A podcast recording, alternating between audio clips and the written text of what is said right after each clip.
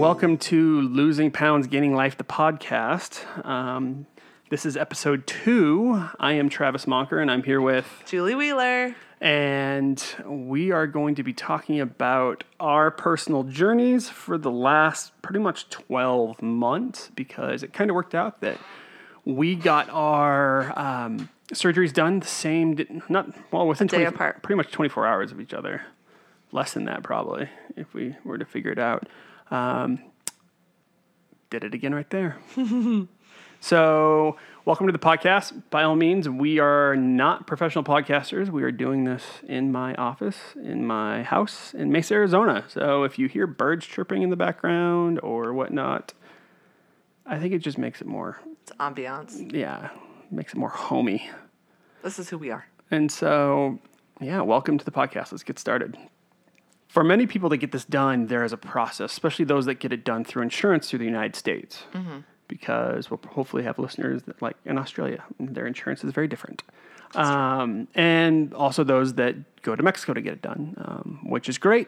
But we're going to talk about our experience of going through the six months of weigh-ins and diet changes and then actual surgery and now we are both six months post-op and where life is at kind of right now so we'll try to keep this short it may run long we'll see so um, when did we start this journey julie Well, it initially started a Taco Tuesday in January. That was my New Year's resolution. And we both brought it up kind of casually and decided to go to the beginning seminar together.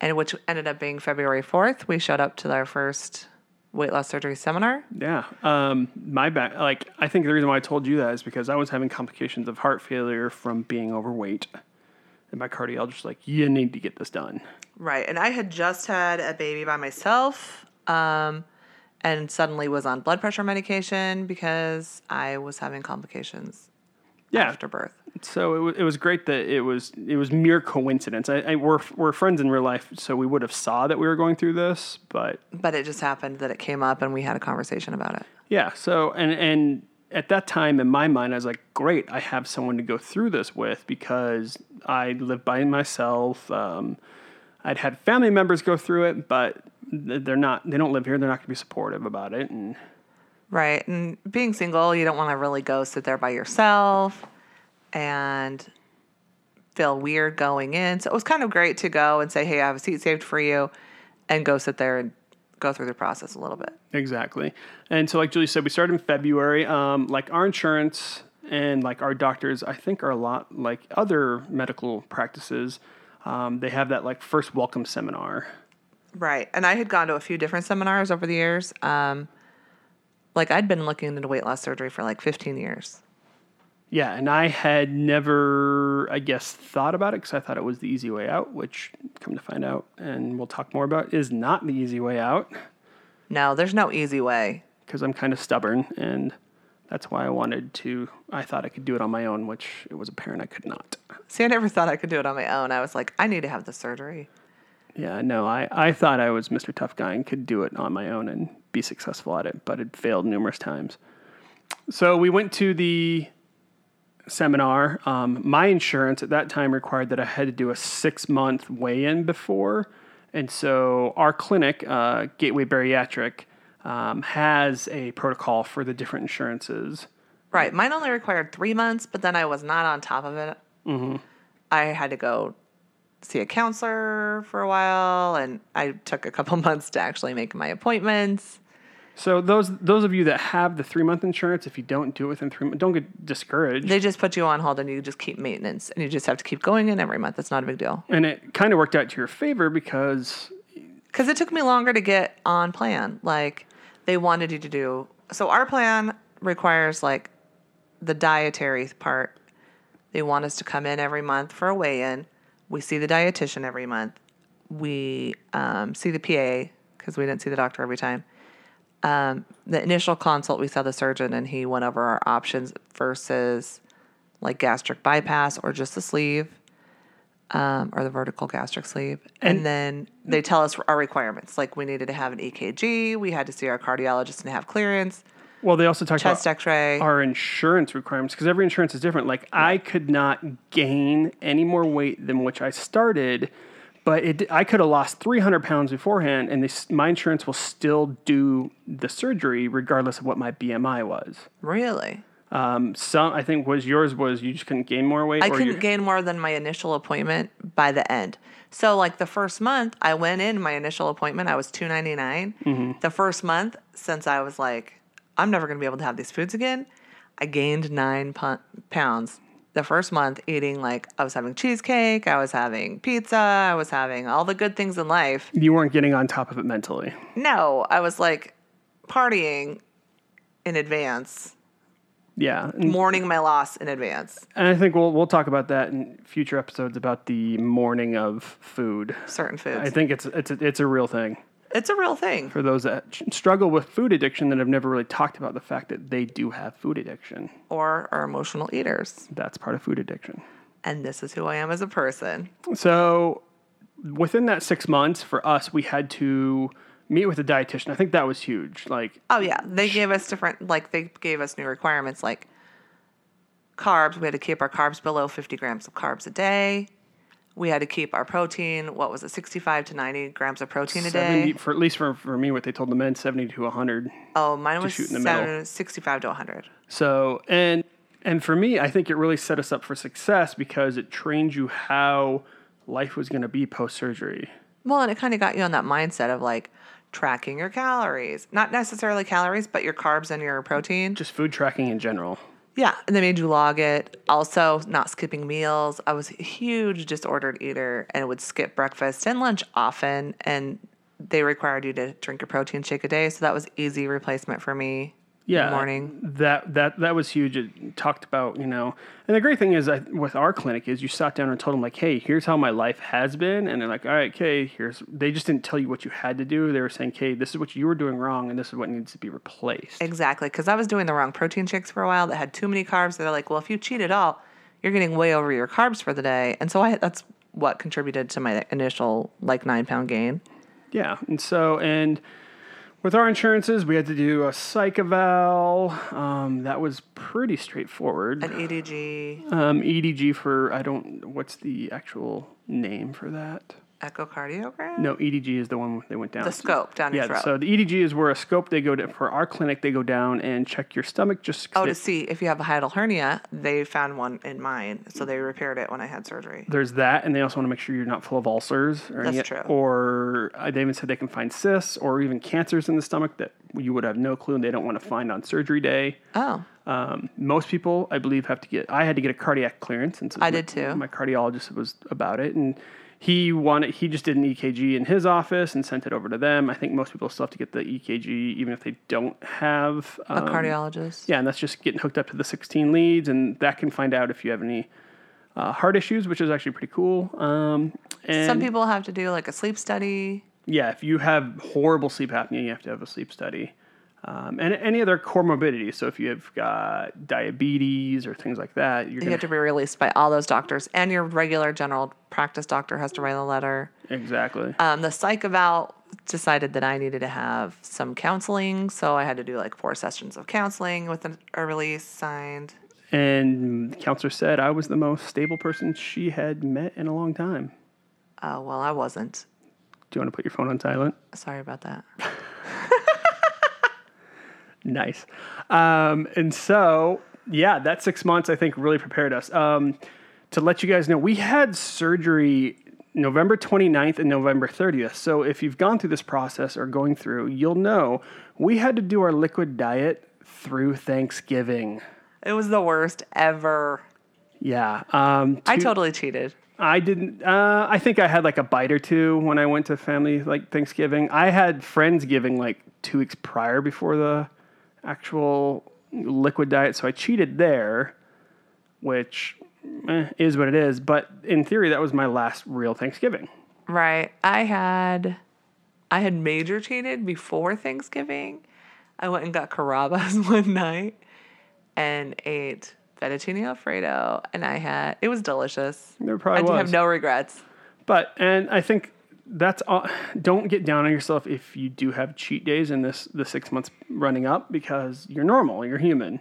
Right. And you still can. But- have those things. And the the good thing is, is if you have a weight loss buddy going through this, be honest and open. Because Julie would text me if she's like, "I cheated today," and so then I try to be her cheerleader and be like, "Hey, you know, you can get through this. You can not do it." And I I did the same to you. Yeah, totally. And so, and and when you have a weight loss buddy, you have to accept the fact that they're allowed to get mad at you. Right. And like if I find a good article, I send it to you or a recipe that I know you'll use because I'm not that on top of it, but you are. Well, I think going back to the whole like you have to set the precedent beforehand. Like, hey, I'm here to keep you on track, so I'm I'm going to speak real real talk. Real talk all all day. And if you're going to get upset by it, then this won't work because it's it's very easy, especially when you're overweight, to take things very personal. But we're also like not emotionally attached to each other in any way. Yeah, and that's why I think it's huge when you have a weight loss buddy that you're Accountable, but you're not like hurting feelings. yeah, and well when you're not related to them, that you have that separation. If you're not living with them, you have that separation. Right. Because if my kids say something, they can be really hurtful. But if it came out of my mouth, Then it's all right. Yeah, and so that's just family in general. Um, so the day came around. Um, did you cheat at all in your liquid diet? The two weeks before, other, Oh, other yeah, than thanks, other than Thanksgiving. Thanksgiving. No, the last because I think I had Thanksgiving and then I still had like almost ten days before. I had a like at least a full We week. had a, we, we had a week and a half. okay, so I had a full week and a half of strict liquid diet, and I was really good after Thanksgiving Yeah, because I wanted to have everything like cleared out and ready to go. I think my And I lost twelve pounds on the liquid diet, yeah. and that's the, all the pounds I lost. So on surgery day, so you'd only lost twelve pounds. bef- in that six months. I, on the other hand, was very strict. Stayed on top of my protein. I started at a little over 400 pounds, and day of surgery, I weighed 330. Day of surgery for me, I weighed like, I don't know, but my last pre op diet, I was 296, my last pre op appointment. And then day of surgery, I was 12 pounds less than that. And for those of you that can't do the math, 400, 330, I lost 70 pounds before surgery. Um, and I had the I had the weight to lose. So I didn't, like, I was borderline, like, if I lost too much, they weren't going to cover my surgery. yeah, my insurance that wasn't the issue. So I didn't want to lose too much because I wanted them to do the surgery because I really needed it. So I didn't have to take blood pressure medication for the rest of my days and die of my sleep apnea. Um, Dr. Chen straight up told me, he's like, hey, with your heart condition, the mo I think that was my motivator too. He's like, the most weight, like as much weight as you can lose in this six months is only going to be exponentially better for you. Right. Because he's like, I wouldn't feel comfortable doing the surgery on you at 400 pounds because of your current state of your heart. That's real. And so that was my motivator. It was like, um, and I was going to have the surgery regardless because it's roll the dice. I was either going to die fat and never get a heart or lose weight, possibly get a heart or get better. Turned out I got better. And So- it was worth it. Yeah. So two weeks liquid diet. That first couple days of liquid diet, or I'll be honest with you, it sucked. It was rough. And then some of it, like they wanted you to do sugar free jello, sugar free popsicles. And I'm like, I've been going my whole life avoiding the sugar free fake sugar. Yeah. And now suddenly I'm still drinking the diet Powerade. What? This is not what I signed up for. But it's it's the ends. It's the means to the end. Right. It's they what- want you to like be in ketosis so Yeah. then you can lose more fat or uh, burn your fat. sugar-free popsicles were my friend during those two weeks. Oh, me too. I mm-hmm. had a whole drawer of stuff that no one else could eat in the house. That was that was my thing. Oh, and then the liquid diet included a lot of broth. So, a good broth hack if you have a Chick fil A in your state, go get the Chick fil A chicken soup. Just drink the soup. And you can even ask them, like, hey, I just want more broth than stuff. And they always hooked me up, and it was delicious. You also liked pho a lot. yeah, The so pho broth. Uh, I liked it, but at that time it was too salty. Now I can have it because I can't eat a lot of it. But yeah, Oh, it's pho, I don't know. not pho. and so surgery came around. It was end of November. Um, were you scared to have surgery? No, but I go into every surgery expecting to die on the table. I I guess I'm at peace with dying, so I Me didn't too. I didn't care one way or the other. Uh, my uh, girl I was dating at the time and my parents were more scared I'd die. I was just like, let's get this going. Yeah, I had a lot of friends that are like, no, you can't have that surgery. It's a bad idea. oh, I still so I ended up in the hospital I think a month or two before surgery for heart issues, and I still remember a ER doctor trying to talk me out of it. He's like, I see more complications for that surgery than anything. I'm like, well, and I got an argument with him. Like, yeah, you're the front line. Of course you're gonna see it. People have come to you with the complications. Right, they have to. It's the ER. Yeah, and I'm like, dude, this is life or death. And he's like, well, I don't agree with it. And like, we didn't see eye to eye, but I didn't care because I had my mind set up. Yeah, I had decided I was doing it. My kids were completely supportive. They're like, Mom, you've been talking about this for 15 years. Get it done. Stick to your plan. Lose the weight. Now they make fun of me. They're like, You're so small now. We're bigger than you. And Such, yeah, a Which is huge. That's a good thing. Um, so the day before surgery, our surgeons just it was, it was Miralax, wasn't it? We didn't have to do the. I didn't do the GoLytely. I don't remember. Remember we had to take a laxative. You didn't do that. no, Yeah, you were supposed to. no. Uh, well, our surgeon. you were supposed to do the Miralax water mix the I day. thought that was only if you had con- like constipation. no, that was you were supposed to clear it out. Um, some There was nothing in there. Yeah, I've seen some uh, people post that they've got to do that GoLytely stuff, the stuff you have to do Like a you- colonoscopy. when you have a That's col- the worst. um, because they want your system cleaned out. And uh, my surgery, I think, was mid morning, and so I couldn't eat twelve hours before. Right. And surgery, for those of you who've had surgery, know that by the time they get the IV in and start pumping you full of drugs, like it's eyes closed, eyes open. Like I actually, I'm not saying enjoy having surgery, but it's kind of the best way to have anything done. yeah, I don't mind it. Yeah, because they they give you drugs before you start to make you calm and close your eyes. I for me personally, I they gave me so much meds. I kind of didn't come to till after they wheeled me to the room. But you remember the recovery room, don't you? Yeah, I was thirsty. I don't really remember much. Yeah, I don't remember the recovery. And then I was on really good pain meds for a couple days. So, and traditionally, most doctors are only going to keep people for 24 hours, maybe 36. I stayed the whole two days. Um, for me, I had to stay for three days because of my heart issue and being on blood thinners. Um, and I, I was surprised. I still remember when we went through getting close to it and they were talking about the surgery, how they want you walking. The pretty- first with- day. With, with first day within a couple of hours of getting to your room. Right, they wanted you to move that gas because otherwise you have really bad gas pains. Yeah, and so the gas comes from because when they do the surgery, they blow. They have to To do the laparoscopic inflate your midsection. your abdomen. and that gas you can't fart or burp out you have to breathe it out Mm. that's why they make you walk so the gas for me did like what they said it moved up in my shoulder and, And that hurt super bad. it hurt and so and they stayed on top of and if for those of you that are afraid if this, you're going to be thrown up a lot they stay on top of the nausea meds and they stay on so after when you're in the room they, they stayed on top of nausea pain um, don't be afraid to talk to them about that because you know people can be kind of prideful like uh, oh yeah, you have to ask for to keep on top of it because I feel like you don't want to be chasing the pain, and if you like miss doses, because they only give you so much so much time but the problem is they don't hear from you like after four or six hours whenever the dose is they'll just wait till you till they hear from you. Yeah, the squeaky wheel gets the grease, and they don't care. They just don't know you're in pain. yeah So I did that one after one baby, and then I'm like, oh no, forever after. I'm gonna ask as soon as possible, as soon as I start to feel Yeah. pain, so they stay on top of it. no pride involved I have no shame in my game. Yeah.